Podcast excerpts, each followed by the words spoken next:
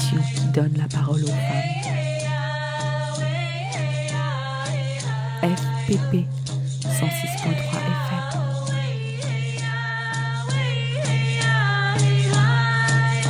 Bonjour et bienvenue dans Les femmes ont de la voix. Aujourd'hui, nous allons parler d'islamophobie avec Paya de l'association LALAB.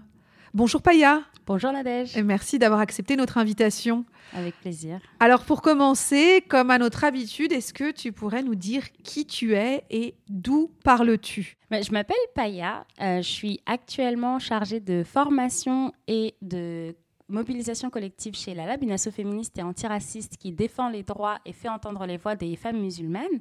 Euh, et c'est tout un parcours d'engagement qui m'a mené là, puisque dès la fin du lycée, j'ai commencé à m'engager dans des euh, associations sur les questions notamment d'égalité des chances à l'école, en essayant de comprendre mon propre parcours, comment est-ce que moi j'étais arrivée à survivre aux Hunger Games de l'éducation, là où d'autres personnes qui avaient des profils similaires aux miens avaient été peu à peu évacuées au fur et à mesure que j'évoluais dans mes études.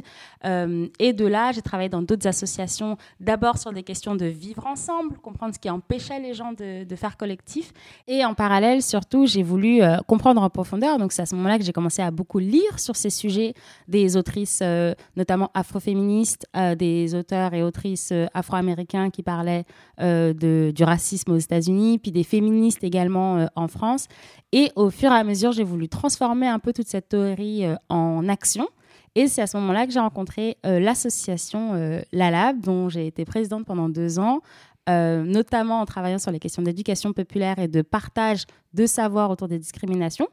Euh, et puis après euh, une petite pause de voyage, je suis revenue cette fois-ci en tant que salariée. Et du coup, est-ce que tu peux nous dire déjà ce que ça veut dire l'ALAB et comment cette association s'est créée, comment elle a grandi? Alors, la lab, c'est un néologisme qu'on a inventé qui rejoint les mots lala, qui veut dire madame en arabe, et lab pour laboratoire, puisqu'en fait, on se considère comme un laboratoire d'outils, de concepts de résistance face aux discriminations. Euh, et c'est une association qui est née maintenant il y a bien six ans, en 2016, euh, à la suite d'un projet monté par les fondatrices Sarah Zouak et Justine de Vilaine. Euh, et Sarah Zouak, euh, donc, euh, qui est marocaine, d'origine marocaine, qui a grandi avec, au sein d'une famille musulmane où elle était en parfait accord entre ses différentes identités, euh, ben, elle a réalisé, au fur et à mesure qu'elle évoluait dans sa vie que la vision qui était présentée dans les médias et dans tous les euh, lieux de communication sur les femmes musulmanes était à milieu de ce qu'elle avait vécu. C'était une vision qui était très euh, réductrice de femmes musulmanes qui étaient nécessairement soumises et oppressées par leur religion et qui devaient s'en échapper pour pouvoir avoir accès à l'émancipation. Or, elle, qui se considérait comme tout à fait femme musulmane, marocaine et française et émancipée, ben, elle a voulu en fait montrer que ce paradoxe n'était pas vrai, que c'était une pure invention. Et donc, pour ça, elle est partie euh, réaliser un documentaire en donnant la parole à des femmes musulmanes dans cinq pays euh, musulmans euh, à travers le monde. Et à son retour en France, elle a monté le documentaire et avec Justine, elles sont allées le présenter devant plein de publics dans toute la France et d'ailleurs dans d'autres pays francophones, la Belgique, la Suisse et ailleurs. Et en fait, la réponse du public a été extraordinaire. C'est-à-dire que ces projections réunissaient énormément de femmes, beaucoup de femmes musulmanes euh, et ou de femmes euh, racisées qui venaient les voir à la fin pour expliquer que c'était la première fois qu'elles avaient une telle euh, représentation d'elles-mêmes et surtout que pour une fois, il y avait un discours vraiment plus complexe et réaliste de leur réalité, de leurs identités et des discriminations qu'elles subissaient. Donc face à cette réponse du public, euh, les fondatrices ont vraiment réalisé que ça ne pouvait pas s'arrêter au documentaire et c'est comme ça que l'association est née avec euh, un groupe de femmes qui se sont d'abord euh, réunies au départ et aujourd'hui, sept ans plus tard, on a toujours du travail à non plus savoir que faire. Toi-même, tu as grandi dans une famille musulmane. Euh, C'est quoi le, ton rapport euh, avec cette question et avec cette religion? Alors moi, je suis française et sénégalaise euh, et j'ai grandi dans une famille vraiment à la croisée de plusieurs cultures. La culture sénégalaise qui était très présente, la culture musulmane, ou plutôt musulmane sénégalaise, à la sénégalaise en tout cas, qui était aussi très présente, un islam qui était aussi très présent. Voilà, une famille pratiquante. Et très tôt dans mon enfance, j'ai compris que mes identités n'étaient pas les bienvenues partout, que je recevais des messages euh, pas toujours positifs et même très souvent négatifs sur mes identités bah, d'africaines, de, femmes noires et de femmes musulmanes, et aussi que c'était des identités qui étaient euh, circonscrites au foyer. C'est-à-dire que moi j'ai grandi en ne parlant pas du tout du fait que j'étais euh, musulmane, en plus en étant bah, sénégalaise euh, je ne porte pas le foulard, on ne devine pas que je suis musulmane tant que je l'exprime pas. Et par contre, euh, je voyais très bien toutes les manifestations d'islamophobie, même si c'est pas le terme que je mettais dessus, euh, à l'extérieur, que ce soit dans les médias ou à l'école. Enfin voilà, les narrations qui étaient proposées sur les femmes musulmanes. Et en fait, lorsque j'ai commencé à vouloir comprendre les discriminations et à m'engager contre, c'est vraiment sur les thématiques de féminisme et de racisme que je me suis d'abord concentrée parce que c'est ce qui était euh, le plus euh, clair pour moi, mais c'est aussi ce que j'avais le plus verbalisé. Et en fait, au moment où j'ai découvert l'association La Lab, c'était à travers une projection débat, justement. Euh, pendant l'échange qu'il y a eu après avec les fondatrices, bah, elles ont parlé de euh, ce concept d'intersectionnalité et l'idée qu'en fait, bah, une même personne ne peut pas être femme le matin, musulmane l'après-midi et euh, noire le soir, que tout arrive constamment en même temps et que les oppressions que, que ces femmes subissent bah, se conjuguent pour créer quelque chose de vraiment très particulier. Et moi, l'intersectionnalité euh, du sexisme et du racisme, elle était très claire pour moi. Et là, c'est la première fois que vraiment j'ai aussi ajouté cet élément-là de l'islamophobie. Euh, et c'est ce qui a fait que c'est l'association en particulier qui m'a parlé, plus que d'autres assos vers lesquels je m'étais déjà tournée, mais qui avait une vision très, euh, très centrée, soit sur simplement le féminisme, et en vérité, bah, c'est un féminisme qui s'adresse à des femmes blanches, soit à uniquement le racisme. Et c'était des thématiques qui concernaient beaucoup les hommes racisés, mais très peu les femmes. Donc euh, la Lab, c'est un espace où toutes les identités pouvaient se conjuguer.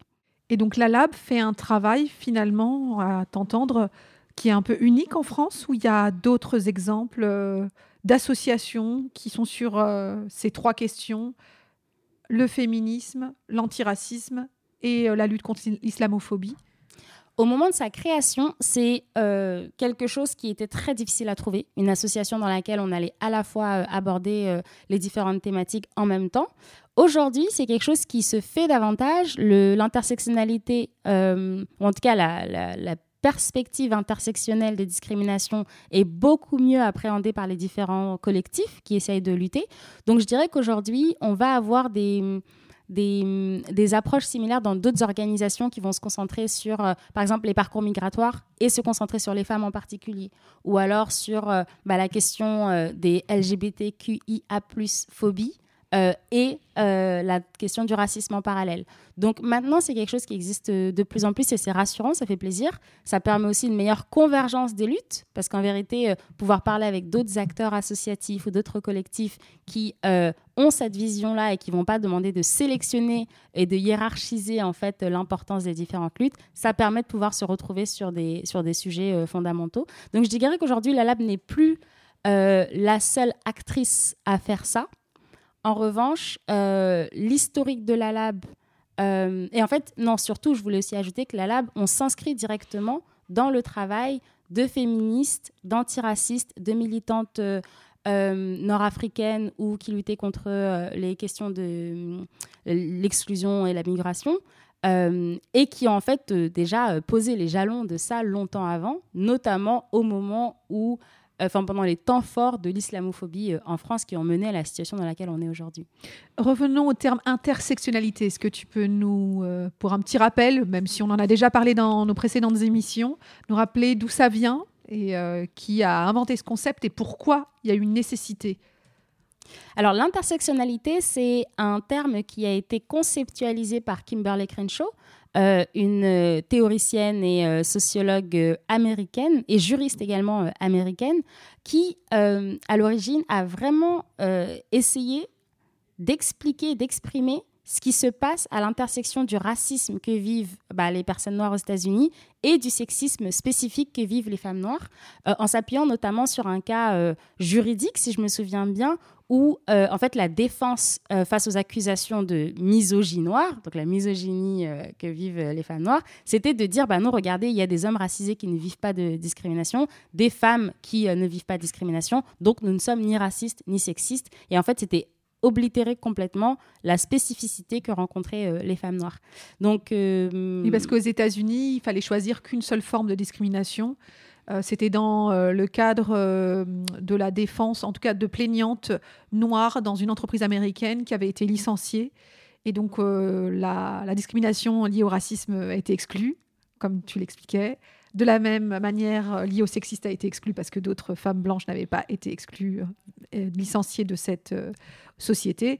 Et donc, c'est comme ça qu'est né ce concept. Exactement. Et moi, j'aime bien évoquer ou expliquer l'intersectionnalité en utilisant la métaphore des couleurs. C'est-à-dire que si on donne une couleur à chaque forme de discrimination, et prenons que le racisme, c'est du bleu. Bon, bah, pour lutter contre le racisme, on a des outils bleus, un petit marteau bleu, des vis bleues, etc. Et le sexisme, eh ben, c'est du jaune et eh ben pour lutter contre le sexisme, on a des outils jaunes, pareil, un petit marteau jaune, etc. Et en fait, lorsque les deux se rencontrent, euh, on a beau utiliser les outils jaunes ou les outils bleus, au mieux, on va pas réussir vraiment ce qu'on voulait faire. Au pire, on va même casser encore plus ce qu'on essayait de réparer. Parce qu'en fait, cette nouvelle couleur qui s'est créée, le vert, il faut l'avoir comme tel et inventer une boîte à outils qui permette vraiment de résoudre les problématiques posées par cette nouvelle euh, intersection-là. Est-ce que tu pourrais aussi nous définir, ou en tout cas tenter, ou te donner ta définition, je ne sais pas, de ce que c'est que l'islamophobie? Euh, oui, alors euh, c'est, ça serait assez tentaculaire d'essayer d'expliquer l'islamophobie. Moi, peut-être l'angle que je vais choisir, c'est l'angle qui permet tout simplement de comprendre ce qu'est une oppression systémique. Parce que l'islamophobie, première chose que je peux dire dessus, c'est que c'est une oppression systémique. Et en fait, à quoi est-ce qu'on reconnaît une oppression systémique? Eh ben, c'est que c'est une idéologie et un ensemble de comportements euh, et euh, de, stéréotypes qui sont créés à propos d'un groupe de personnes. Idéologie qui est confortée, euh, enfin qui se traduit en fait par des résultats structurels qui peuvent être chiffrés, qui peuvent être mesurés, statistiquement par exemple.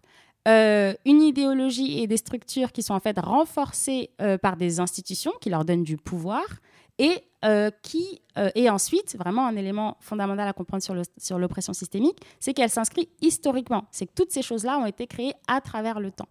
Donc, pour répondre à cette question, qu'est-ce que l'islamophobie Ce que je peux vous dire, c'est que bah, l'islamophobie, en fait, c'est une idéologie qui promeut en fait une vision euh, très négative, euh, réductrice, euh, stigmatisante de l'islam des personnes qui sont perçues comme étant musulmanes. Et je fais la distinction parce qu'en fait, on peut subir de l'islamophobie sans être musulman. et c'est aussi une forme de racisme, en fait, l'islamophobie qui se traduit par des effets structurels, à savoir une énorme difficulté pour les personnes perçues comme musulmanes d'avoir accès à l'emploi, de ne pas être discriminées dans leur accès à la santé, d'avoir accès à des logements, euh, par la représentation médiatique qu'on en a, etc. Euh, ces effets sont renforcés par des institutions. Donc on a des lois qui viennent permettre, conforter, alimenter l'islamophobie euh, et protéger les personnes qui bénéficient de cette islamophobie-là. Donc je pense euh, à euh, des lois pour permettre aux employeurs, par exemple, de discriminer sur la base de l'appartenance religieuse, etc. Je pense à des lois sur, qui légifèrent sur les vêtements que peuvent porter ou non les personnes perçues comme musulmanes. Et bah, l'islamophobie, c'est quelque chose qui s'inscrit historiquement. C'est-à-dire que c'est pas quelque chose qui est né aujourd'hui. On a tendance à penser que ça a un peu été révélé en 2001 avec, euh, au moment des attentats. Effectivement, c'est un moment euh, clé à, connaître qui a permis de transformer la manière dont l'islamophobie était euh, utilisée. Mais en vérité, ça remonte bien avant. On peut remonter ça bah, en France, notamment avec l'histoire de la migration, le rapport avec les indigènes dans les pays anciennement colonisés euh, par la France et qui avaient une population euh, musulmane. On peut remonter ça encore plus loin, au moment des croisades, euh, où en fait c'est le moment où il y a un Occident chrétien qui est opposé à un Orient musulman barbare, arriéré et dangereux, dont il faut se protéger, alors qu'en réalité, c'est euh, un enjeu de pouvoir et de territoire. Donc c'est vraiment utiliser cette image-là pour pouvoir euh, justifier euh, les guerres, les croisades, etc. Donc voilà, c'est tous ces éléments-là qui, qui, constituent l'islamophobie et qui en font une oppression systémique. Avant d'entrer dans le vif du sujet des oppressions, des dominations que revêt l'islamophobie, on va faire une petite pause musicale. Est-ce que tu peux nous présenter ton choix de, de cette première musique? Alors, la chanson que j'ai choisie, c'est une chanson de Sonia Jobarté, qui est une chanteuse et griotte gambienne. euh, maîtresse de kora, un instrument qui n'est normalement joué que par les hommes et euh, en fait qui lui a été transmise par son père. Et aujourd'hui, elle est une des très rares maîtresses euh, de, de kora. et je crois que sa, chanson s'appelle Saya. voilà, et donc c'est généralement des très belles chansons. On écoute, on se retrouve juste après.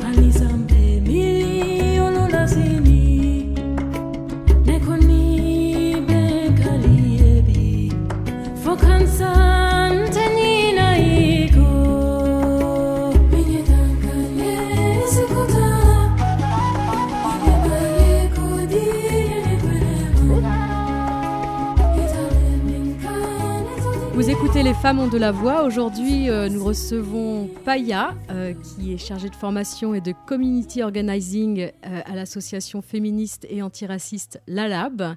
Et nous parlons d'islamophobie. Donc, on vient de définir l'islamophobie, on vient de rentrer un peu dans, ces notions générales. et est-ce qu'on pourrait aborder bah justement qu'est-ce que c'est, comment se manifeste l'islamophobie en France par quels euh, médias, par quelles institutions, par quelles lois, et en quoi elle touche plus spécifiquement les femmes Vaste question. Pour expliquer l'islamophobie à la française, il faudrait d'abord poser un peu le contexte français euh, qui, bah, donne corps en fait à cette islamophobie-là. et il y a notamment deux notions sur, sur lesquelles je voudrais qu'on s'arrête. La première, évidemment, c'est la question de la laïcité à la française. Euh, et la seconde, c'est celle de l'universalisme républicain. Parce que c'est vraiment les deux angles par lesquels l'islamophobie en France euh, arrive à euh, entrer dans le débat public et à polariser les, gens. en France, donc, on est très fiers de notre de notre valeur, de, de, notre principe de laïcité. la laïcité, c'est une un loi en 1905 qui a été posée pour euh, distinguer, euh, séparer l'Église et l'État et assurer la liberté de culte euh, de chacun, notamment au vu de l'importance principale du catholicisme, permettre aussi à tout le monde d'exprimer leur, leur religion. C'est un super concept. N'est-ce pas? Puisque c'est un, un, concept qui a été imaginé pour euh, garantir euh, la liberté. C'est aujourd'hui un concept qui est dévoyé de manière à pouvoir empêcher la pratique de l'islam euh, pour les, les, personnes concernées. Et finalement, le débat vraiment qui est créé, c'est cette idée que la laïcité, un État laïque et des personnes laïques, ce sont des personnes qui n'expriment pas une allégeance forte et visible à leur religion, en l'occurrence euh, l'islam, et donc que toutes les manières dont quelqu'un pourrait manifester leur, son allégeance euh, à l'islam euh, bah, iraient contre cette valeur de laïcité, qui est une valeur principale de notre République, et donc irait contre les valeurs de la République.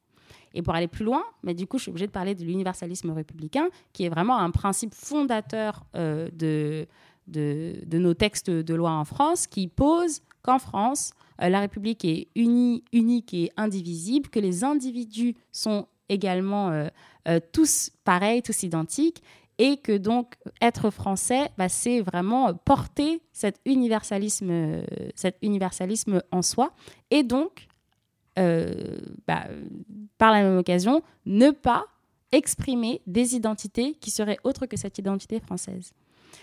Et en fait, euh, bah, ça, c'est un universalisme qui permet de justifier la manière dont sont traitées toutes les populations qui ont d'autres identités. Donc, euh, c'est comme, on va vraiment, euh, enfin, on peut vraiment expliquer le racisme en France, mais aussi la question de la migration, etc. vis-à-vis de ça. Cette peur, en fait, que soit on est dans cet universalisme, soit on est dans une sorte de multiculturalisme débridé qui fait que la France n'a plus d'identité et perd son essence.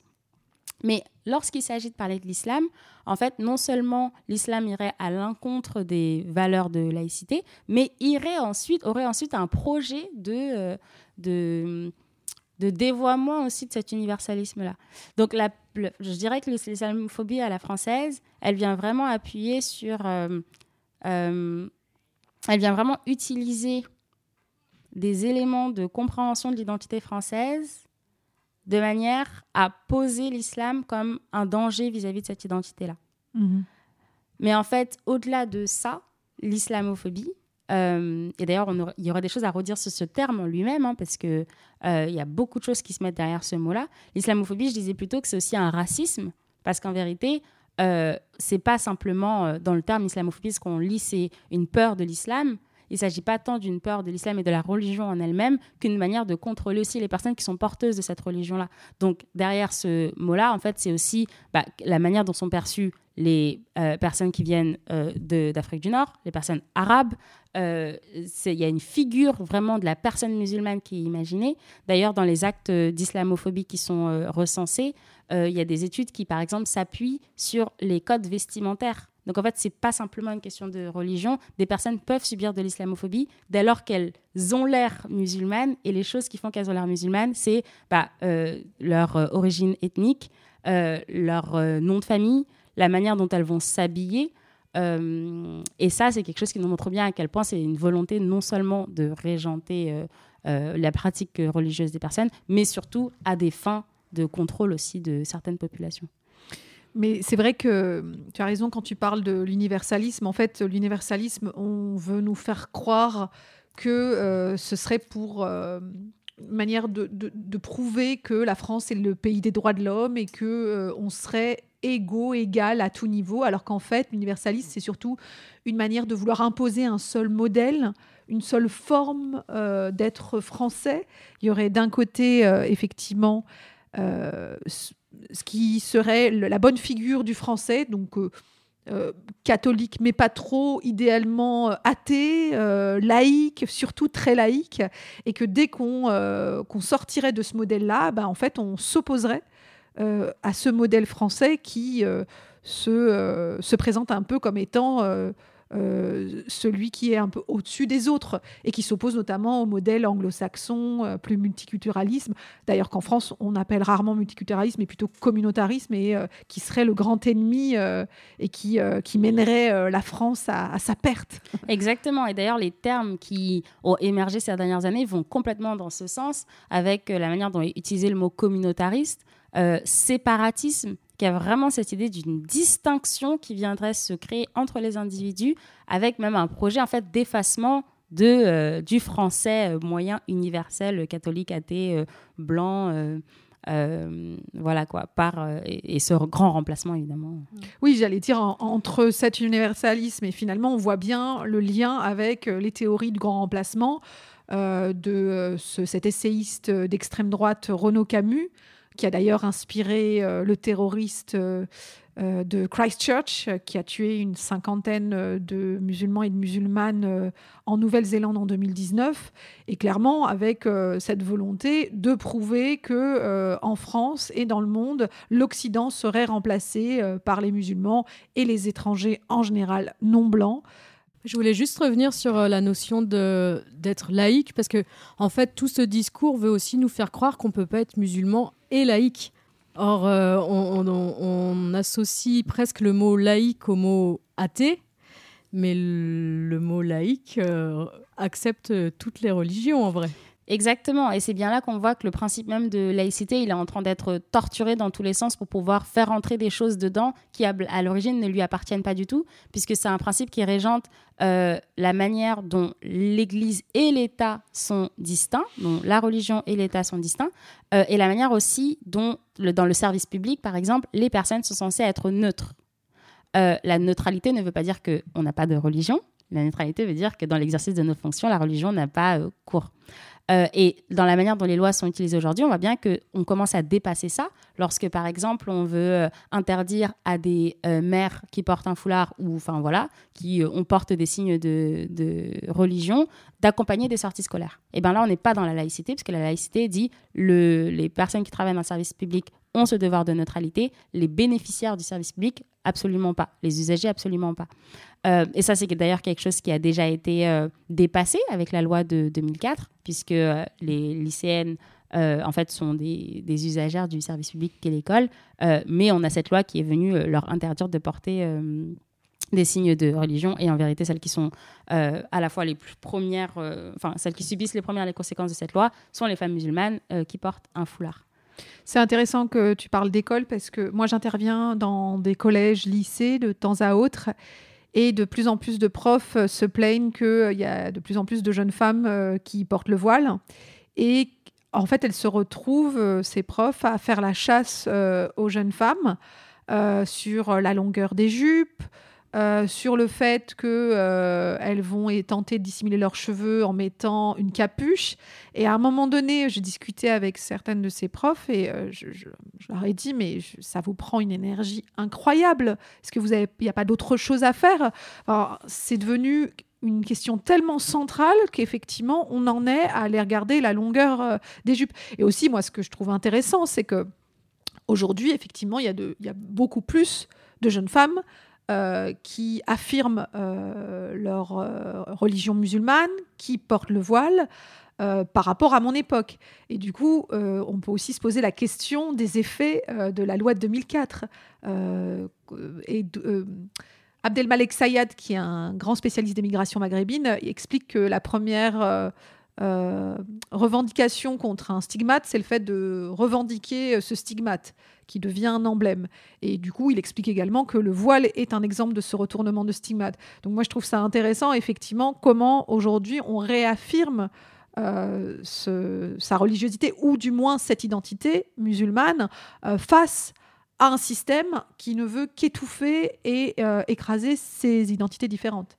Tu pourrais nous, nous expliquer ou nous donner des exemples pourquoi justement ce, ce rapport d'oppression à quelle l'islamophobie touche plus particulièrement, plus particulièrement pardon, euh, les femmes Il y a plusieurs éléments pour répondre à cette question. Euh, mais simplement, juste pour donner un chiffre, euh, des études qui sont menées au niveau européen montrent que 80% des actes islamophobes ont pour victimes des femmes musulmanes. Donc on voit bien qu'il y a une intersection qui se joue ici entre le fait d'être musulmane est le fait d'être une, d'être une femme. Euh, en France, je crois que c'est les chiffres du CCIF qui rapportent ces chiffres à 72% des actes islamophobes qui sont, qui sont euh, commis euh, envers des femmes. une femme musulmane qui porte le foulard a 1% de chance de recevoir une réponse à une candidature je ne vous parle pas encore de l'entretien, juste simplement une réponse à sa candidature, contre euh, peut-être 8,5% pour une femme avec un nom à consonance musulmane et 22% pour une femme avec un nom à consonance blanche. Donc on voit très clairement que structurellement, les, premières victimes de l'islamophobie sont des femmes. Comment est-ce qu'on explique ça? Plusieurs choses. La première chose, c'est cet accent très fort qui est porté sur euh, les personnes d'apparence musulmane et le fait de, de, montrer en fait son appartenance à une religion. Or, chez les femmes, euh, on va se concentrer sur les vêtements qu'elles vont porter. Donc le foulard, c'est vraiment devenu un stigmate en ce sens-là, euh, parce qu'il est porteur de tout ça. Il est porteur du fait d'être musulmane et de le revendiquer, même si c'est pas du tout une revendication. Excuse-moi, c'est quoi la différence entre voile et foulard? J'aurais pas de réponse très claire à te donner. Les termes en eux-mêmes, je dirais qu'ils sont assez similaires. Là où peut-être je vais faire une distinction, c'est de dire qu'une personne qui porte le foulard, c'est différent de dire une voilée. On a parfois aussi tendance à utiliser ce terme et ça réduit un peu la personne justement à son presque une métonymie à, euh, au foulard qu'elle porte. Et, euh, mais par contre, voilà, je ne saurais pas mm. te dire s'il y a. Euh, je, crois qu'il y a plusieurs écoles vis-à-vis de ça. Moi, je n'ai pas particulièrement une opinion sur est-ce qu'il faut utiliser le mot voile ou le mot foulard. il me semble que le mot voile est plus utilisé par les institutions que le mot foulard, mais voilà. Très bien, pardon. Et du coup, je t'ai coupé. En fait, cibler ainsi les femmes, ça permet aussi d'utiliser un double argument contre l'islam, contre les personnes musulmanes, qui serait qu'en fait, euh, les femmes musulmanes sont aussi victimes de l'islam, sont victimes de leur communauté musulmane, euh, sont victimes du patriarcat qui serait inhérent à l'islam, et qu'en fait, ces lois, non seulement c'est des lois, enfin, pas ces lois, mais ces, ces, ces, comportements qui visent à, en fait, les, les, les, cibler, ça serait à la fois pour pouvoir être plus laïque, parce pour respecter la laïcité, mais aussi pour les extraire d'un islam qui en fait euh, va contre elles et en fait poser aussi euh, les valeurs euh, occidentales françaises comme étant supérieures à celles de l'islam et voilà. les, les, façons maintenant dont ça, ça se manifeste dans la vie des femmes musulmanes, bah, c'est à tous les niveaux. C'est-à-dire que les femmes musulmanes aujourd'hui qui sont perçues comme telles, soit par leur nom, soit par le fait qu'elles portent un foulard, ont un accès extrêmement limité au marché du travail, à la fois pour entrer sur le marché du travail, mais aussi une fois dans le travail, elles rencontrent des discriminations à tous les niveaux. Euh, c'est des discriminations bah, en fait, qui se jouent aussi au niveau de l'éducation, puisque l'accès pour les femmes musulmanes qui portent le foulard est rendu plus difficile dès qu'il y a des filières qui sont plus sélectives quand c'est des lieux privés où en fait on peut leur demander de retirer euh, leur foulard. Mais c'est aussi des choses qui sont euh, juste leur présence dans l'espace public, puisque euh, les femmes musulmanes, comme je disais plus tôt, sont les premières à subir les actes d'islamophobie. Et en fait, de subir constamment des discriminations dans l'espace public, bah, ça réduit l'accès à cet espace public, au transport en commun, etc. Des choses qui sont exacerbées dès lors qu'il y a, chaque fois qu'il y a un incident qui concerne la communauté, pas qui concerne la communauté musulmane d'ailleurs, mais qui a à voir à fait qui est en tout cas traduite de manière euh, à avoir affaire avec euh, l'islam. Euh, et puis, ça va être un enchaînement aussi de petites exclusions.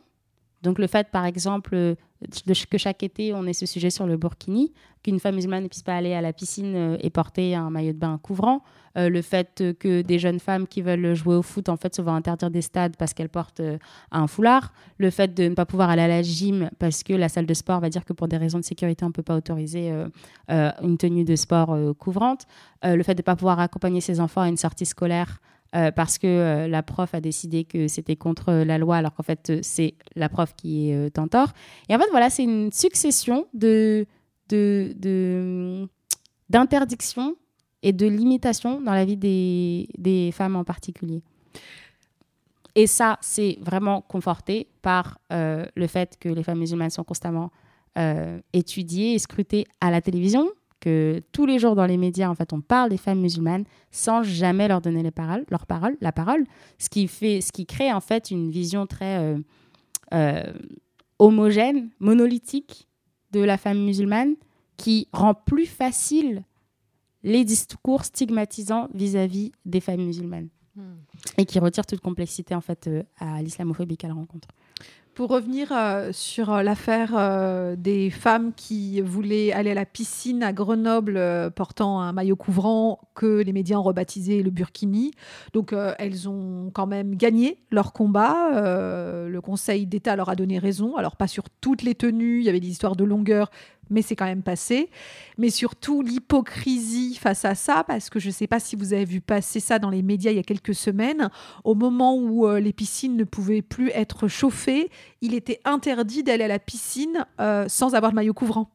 Alors même que ces maillots étaient interdits pour des questions d'hygiène, alors là, euh, pour les questions de santé, ça passait.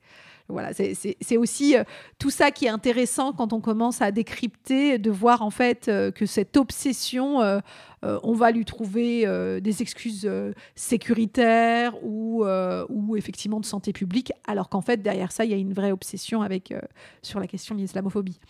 Euh, moi, je voulais euh, juste revenir sur justement la construction euh, de cette figure euh, bah, typiquement euh, de, l'Orient ou de l'arabe.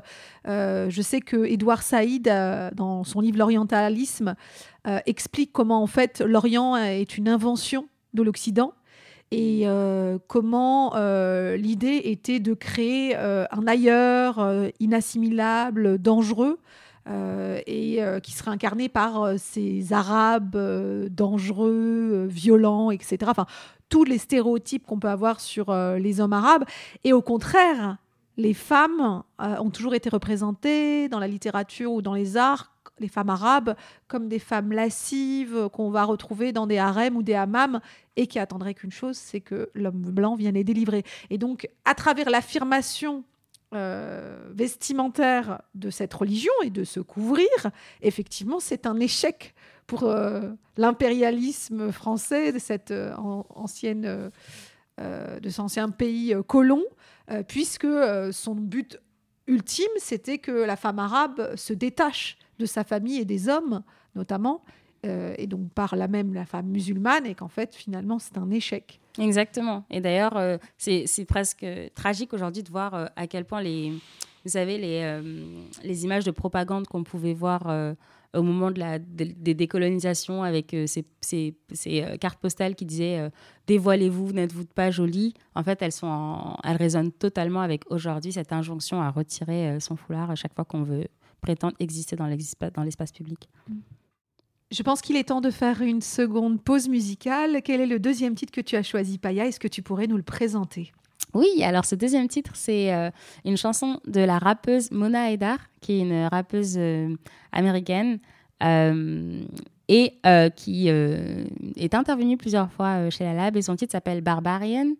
Et j'aime beaucoup parce qu'elle revendique le fait d'être barbare en disant bah, si être barbare, c'est être en opposition avec les valeurs que vous défendez et, les choses auxquelles vous voulez me, me restreindre, eh bien oui, je suis barbare. If they're civilized, I'd rather stay savage.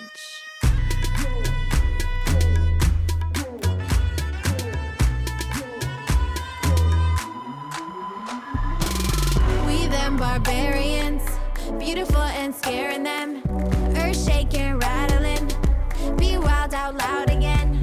We them barbarians, jasmine and frankincense, feminine invading them, beautiful barbarians.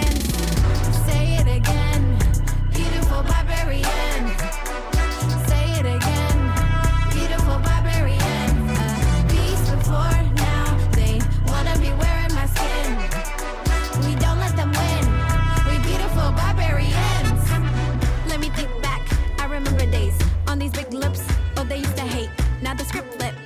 Oh, hey, they got a lip kit. Kylie J, 100 real talk. That's what I'm on. If I'm a savage, then you're a fraud. My chain's off. Won't be long. See me glowing. Look at God.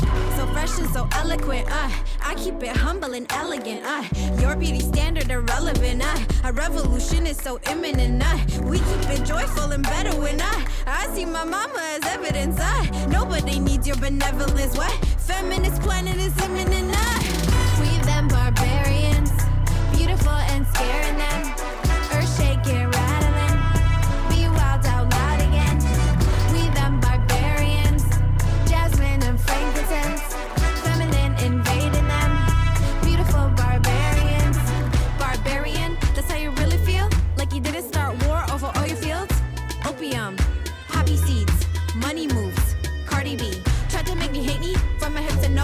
Now they got imposters on a spread in vogue. Not a single feature that they let us own. Oh, they packing fillers, styrofoam. Ultra light be metaphysical, huh? Power no longer invisible, huh? Your beauty standard is cynical. Oh, a revolution is so critical. Power so deep and so mystical. They say the personal is so political. Oh, women, our future is winnable. We gotta be indivisible. We them barbarians, and. Vous écoutez Les Femmes de la voix et aujourd'hui nous sommes en compagnie de Paya de l'association Lalab avec qui nous parlons notamment d'islamophobie. Que viennent rechercher les femmes musulmanes euh, dans votre association Lalab? Qu'est-ce qui fait qu'une femme musulmane en France va pousser les portes de votre association? Il faudrait leur demander, parce que je pense que les motivations sont diverses, mais peut-être quelque chose qu'on a tout en commun au moment où on arrive chez la Lab, c'est l'envie et le soulagement d'arriver dans un espace dans lequel on ne nous demandera pas de choisir entre nos différentes identités et on peut exister avec tout ce qu'on est euh, et vraiment éteindre le murmure constant de euh, discrimination, de racisme, d'islamophobie, de, sexisme qu'on vit dans la société euh, à tout moment. Donc c'est vraiment ça la première chose. Une fois, et donc en fait, nous, on commence vraiment toutes nos actions par ça, c'est-à-dire que toutes les personnes qui arrivent chez la Lab, la première chose qu'on leur propose, les une femmes de la voix et aujourd'hui nous sommes en compagnie de Paya de l'association des Lalab apprendre, avec qui comprendre les notamment discriminations, euh, s'outiller pour ensuite pouvoir passer à l'action. Et donc, euh, beaucoup de Lala, elles viennent aussi parce qu'elles sont excédées de ce qui se passe et qu'elles veulent pouvoir euh, agir et agir collectivement. Donc ça, c'est le premier niveau, vraiment, c'est la communauté de solidarité. Et le deuxième niveau euh, auquel on arrive euh, tout de suite après, c'est créer une communauté d'expression et de savoir. En revenant vraiment sur, cette, euh, sur ce constat que les femmes musulmanes sont constamment scrutées, mais on ne leur donne jamais la parole, et que les narrations autour des femmes musulmanes, en fait, ont pour objectif d'alimenter l'islamophobie, et que nous, on a besoin nous-mêmes de créer nos propres narrations, d'avoir nos propres productions, de complexifier la manière dont on perçoit les femmes musulmanes, et d'avoir accès à des ressources aussi qui sont en dehors des ressources mainstream qui ne nous concernent pas ou qui en tout cas ne nous prennent pas en compte euh, pour créer euh, les nôtres. Donc ça, c'est vraiment le, le deuxième aspect, créer des expressions et du savoir. Donc ça passe par un magazine, par exemple, dans lequel on a énormément de femmes qui s'expriment et qui est très, très, très, très lu. Euh, C'est a un aussi, magazine en ligne? C'est un magazine en ligne, oui, qui est accessible gratuitement avec plein d'articles écrits, toujours coécrits par euh, des femmes musulmanes euh, et sur des sujets extrêmement divers, ce qui est aussi euh, très agréable en fait de ne pas être cantonné à devoir parler d'islamophobie ou de racisme quand on est une femme musulmane, mais de pouvoir s'exprimer sur autant de sujets qu'on qu'on le voudrait. Ça passe aussi par un festival euh, qu'on a chaque année euh, à la Bellevilloise euh, pour euh, l'anniversaire de la Lab et où pareil on a énormément d'intervenantes qui viennent et qui nous éduquent sur plein de sujets, partagent. On a des, des- des artistes et- et qui sont là également. C'est à quelle période de l'année? Et c'est autour de mai, juin. Je pourrais d'ailleurs bientôt vous donner la date, mais je crois que ça va arriver fin mai. Donc, Donc euh, la Bellevilloise, c'est un lieu c'est une culturel, grande salle. grande salle. c'est une grande salle dans le centre de Paris. Et ça fait aussi partie de notre fierté de pouvoir euh, être vraiment présente pour des femmes musulmanes à qui on, on nie le- la, la possibilité dans l'espace public, là d'être dans un lieu emblématique à Paris, à Belleville, dans le centre de la ville, et de prendre la place toute la journée euh, pour exister et, et faire valoir nos existences. Et bah, vraiment, ce que cherchent aussi les femmes euh, musulmanes euh, qui viennent chez la Lab, et d'ailleurs, il n'y a pas que des femmes musulmanes qui viennent chez la Lab, hein, on a, on a euh, des femmes de tous horizons et on a même quelques hommes, c'est de pouvoir créer un pouvoir collectif. Et ça, ça passe par le troisième niveau qui est vraiment la communauté de pouvoir. Et donc, c'est là où on fait du plaidoyer, où on fait valoir nos revendications au niveau national, mais aussi au niveau européen, où parfois les choses passent beaucoup plus facilement que- qu'en France, euh, et où vraiment euh, on essaie de faire changer les choses à un niveau systémique. Donc, je dirais que c'est ça les choses que recherchent les femmes musulmanes. Quand vous parlez de plaidoyer, justement, comment vous y prenez? Alors, euh, ce qu'on essaye, chez la Lab, on essaye vraiment de fonctionner euh, euh, de- à la manière d'une organisation collective. C'est d'ailleurs mon rôle. Moi, je suis organizer chez la Lab, organisatrice. L'idée, c'est une prise de pouvoir qui passe par toutes les personnes qui sont euh, dans le collectif, qui sont dans le groupe, euh, pour avancer sur des thématiques qui ont été choisies par notre base. Notre base, c'est les femmes musulmanes. Donc nous, ce qu'on fait, c'est répondre aux thématiques qui ont été jugées les plus pressantes ou les plus urgentes ou les plus importantes par les femmes musulmanes. On traduit ça en campagne voilà, pour agir sur des actions euh, concrètes. Et euh, on rend des comptes en fait euh, à notre base et euh, bien sûr à l'ensemble des LALA, comme on appelle toutes nos bénévoles. Par exemple, en ce moment, vous êtes sur quel type de campagne? Eh bien, depuis les dernières campagnes d'écoute qu'on a menées euh, il y a deux ans maintenant, euh, ce qui a vraiment, vraiment émergé, c'est deux thématiques principales sur lesquelles on travaille. La première, c'est la question des discriminations euh, dans l'accès au travail et au sein euh, des milieux professionnels, parce que c'est vraiment ce qui bloque en fait le plus les femmes musulmanes qui, en tout cas, ont répondu euh, à notre campagne d'écoute. Et la deuxième thématique, c'est euh, comment faire face euh, et dénoncer et, réagir face aux violences que vivent les femmes musulmanes au sein des milieux militants, au sein des milieux musulmans et dans nos familles.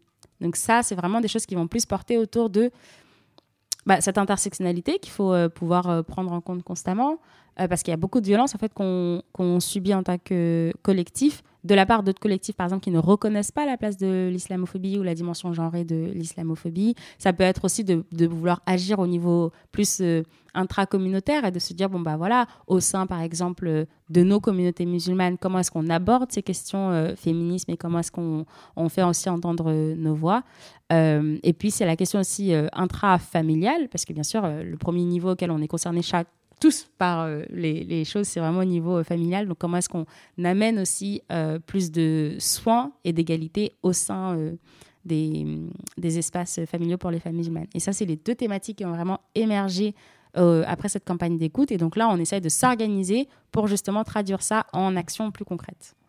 Parce que tu, disais que vous faisiez émerger des plaidoyers au niveau européen? Est-ce que tu peux nous donner un exemple? Alors, ce qui se passe au niveau européen pour le moment, c'est euh, déjà euh, qu'on travaille, et je dis on parce que je parle de nous, la LAB, mais aussi de toutes les autres associations euh, féministes et antiracistes qui agissent sur l'islamophobie au niveau européen.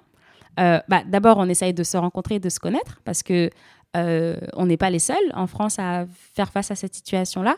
Et même plus que ça, je dirais qu'on est avant-gardiste en France. Et d'ailleurs, les autres collectifs d'autres pays nous disent mais vous ne pouvez pas lâcher parce que la France est en avance en matière d'islamophobie. Et chaque pas en arrière que vous euh, laissez, chaque euh, bout de terrain que vous laissez, ça donne des signaux positifs aux autres pays sur le type de loi qu'ils peuvent mettre en place et les manières dont ils peuvent euh, mettre en place de l'islamophobie dans nos pays. Donc, on a vraiment tout le monde derrière nous pour nous encourager à euh, vraiment avancer sur ces questions-là. Donc je dirais au niveau européen, la première chose, c'est de créer des, alliances politiques et des amitiés politiques avec des collectifs euh, et des sociétés, enfin des organisations de la société civile similaires dans d'autres pays européens.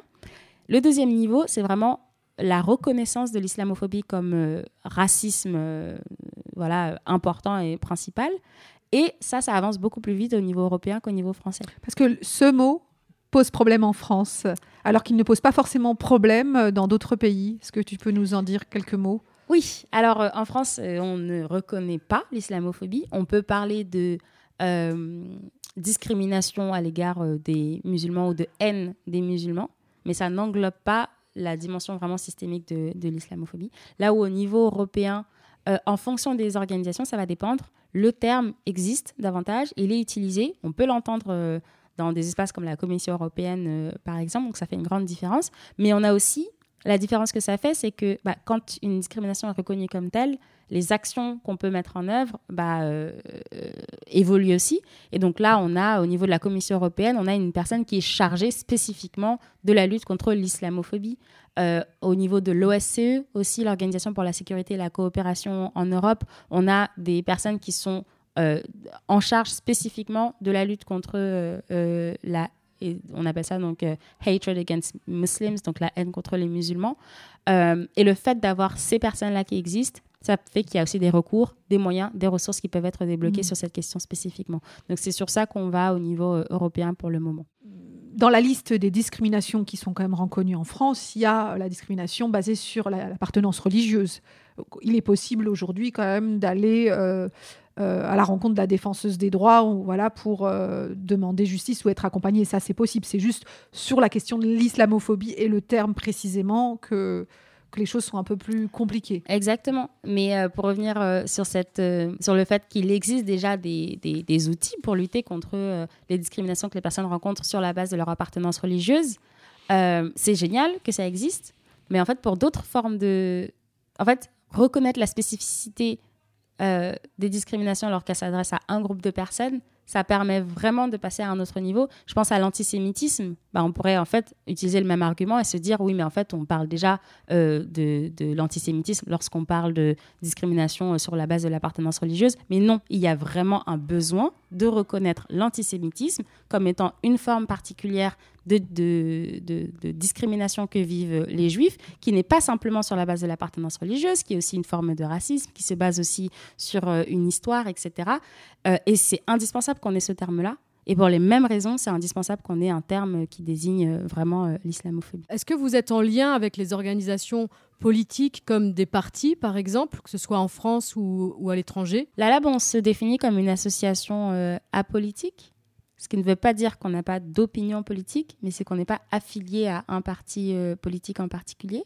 Euh, Parce que c'est quand même une association très politique. Oui, c'est ça, C'est le politique avec un grand P ou P. enfin, exactement, voilà. exactement. Politique politicienne, c'est pas ça pour vous. ça. Mais par contre, vous agissez. sur des donc, sujets euh, hautement politiques voilà. et avec so- des manières sociaux, de, oui, de aussi. s'organiser de manière hau- hautement politique. hmm. Je, dirais que notre rapport avec euh, hum, la politique, avec le grand P, c'est plutôt au niveau euh, territorial et local qu'on essaye de, faire des choses. Euh, bah, vu que nous, ce sur quoi on essaye d'agir, c'est aussi le vécu des femmes musulmanes, c'est au niveau bah, des mairies, des communes, des territoires qu'on peut essayer de faire des choses. Et là, le fait d'avoir des personnes qui sont engagées politiquement, c'est aussi à ce niveau-là qu'on a des personnes qui sont aussi engagées euh, sur le terrain et qui ont conscience des réalités de terrain, qu'on arrive plus à échanger.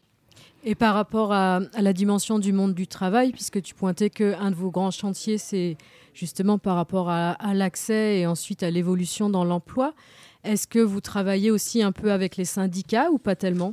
Euh, c'est pas encore déterminé. C'est-à-dire que parmi les, choses qui ont émergé, ça peut être euh, de, faire du plaidoyer pour euh, imposer la formation de l'ensemble, je sais pas, des managers sur les questions de l'islamophobie, comme ça peut être de mettre, d'agir plutôt au niveau des lois pour interdire qu'il y ait des, des règlements euh, islamophobes, etc.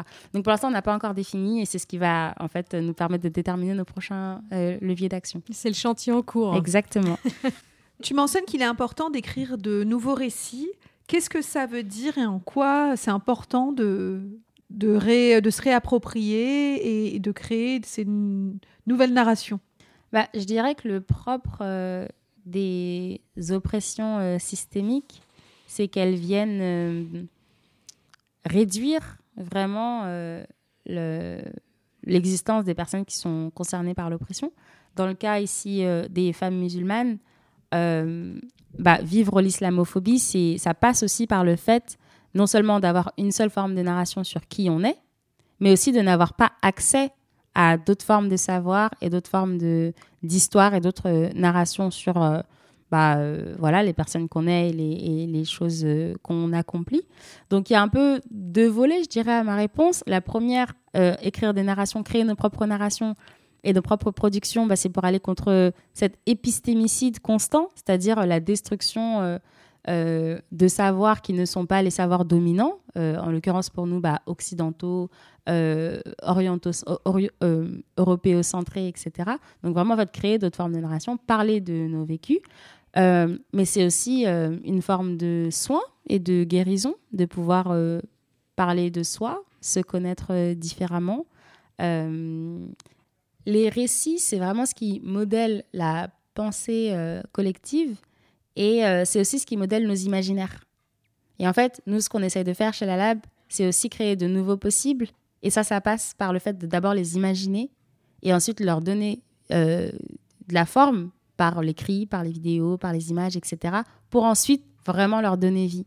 Et je pense que écrire des récits, c'est vraiment ça euh, le fond, c'est vraiment donner vie à des imaginaires qui pour l'instant sont extrêmement limités dans une réalité qui essaye justement de nous limiter. Donc c'est dépasser aussi cette réalité-là.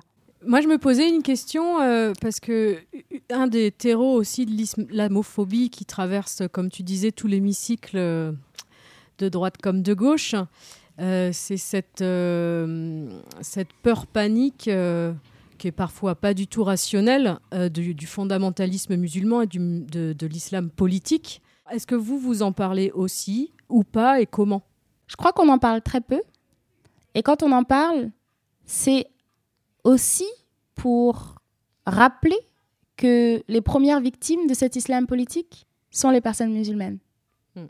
Sont les personnes euh, qui vivent dans les pays où, euh, en fait, les fondamentalistes religieux euh, agissent. Et c'est des pays qui sont majoritairement musulmans et dont leurs victimes sont de manière écrasante musulmans, musulmanes. Et c'est aussi oublier que cet islam politique, d'ailleurs, je ne sais pas si c'est la manière dont on peut l'appeler comme ça, hein, mais Moi, je suis pas tout à fait d'accord avec. euh, je suis pas à l'aise avec cette notion d'islam Bah, politique. justement, c'est Ouais. l'idée à laquelle j'arrivais, c'est qu'en fait, ce dont on parle au fond, c'est euh, des conséquences directes de cette opposition historique qui a été créée et qui a été alimentée entre euh, un, Occident éclairé et un Orient dangereux. Et je continue de sentir en fait cette euh, idée qu'il y aurait quand même une vérité derrière ça, que effectivement, en fait, au fond, euh, derrière euh, ces fondamentalismes islamistes, eh ben, il y a une essence orientale dangereuse. Mm. Donc, c'est pas quelque chose qu'on aborde tant que ça, parce qu'en fait, on est déjà bien assez occupé avec l'islamophobie politique en France. et je dirais aussi que je suis assez sensible à la sémantique et je trouve que les mots tels qu'ils sont utilisés brillamment par euh, bah, les personnes qui euh, sont islamophobes euh, bah, comptent.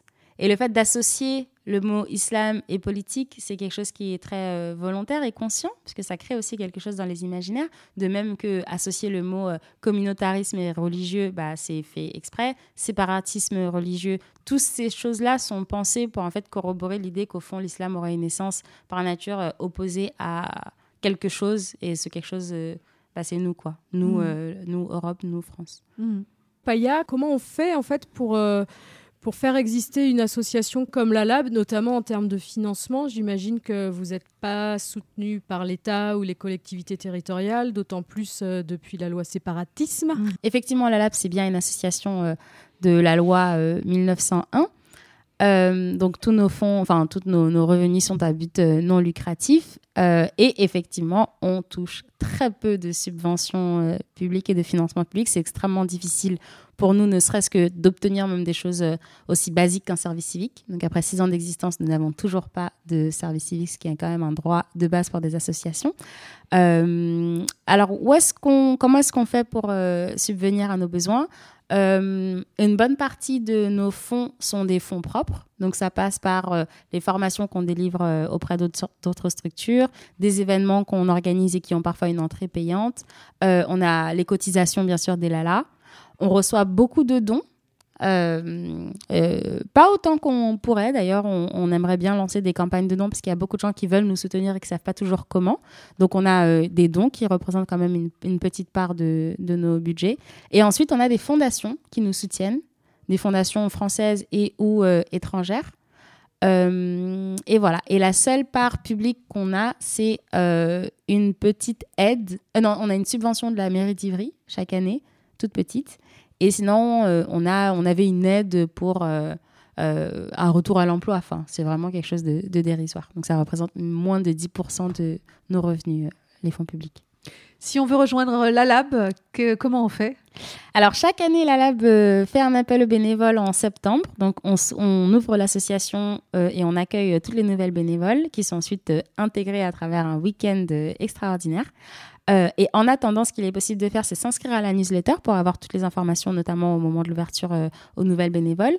Euh, on organise régulièrement des événements publics, donc participer aux événements, ça peut être un moyen d'avoir accès aussi aux, actions qu'on fait chez la LAP. On- il nous arrive de nous mobiliser, comme par exemple, il y a une semaine pour la manifestation euh, contre les violences, euh, enfin la marche féministe contre les violences sexistes et sexuelles, la LAB y était.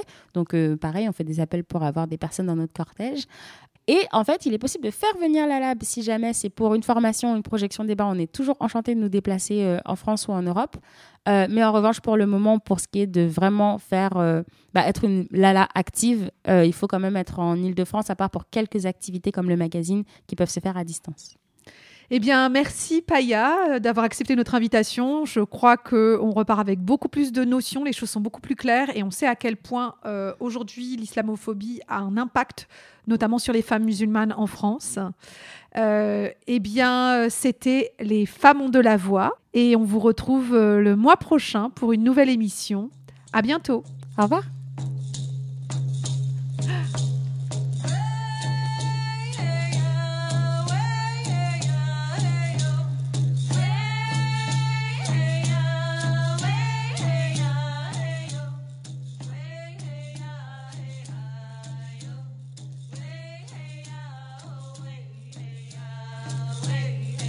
de la voix, une émission qui donne la parole aux femmes.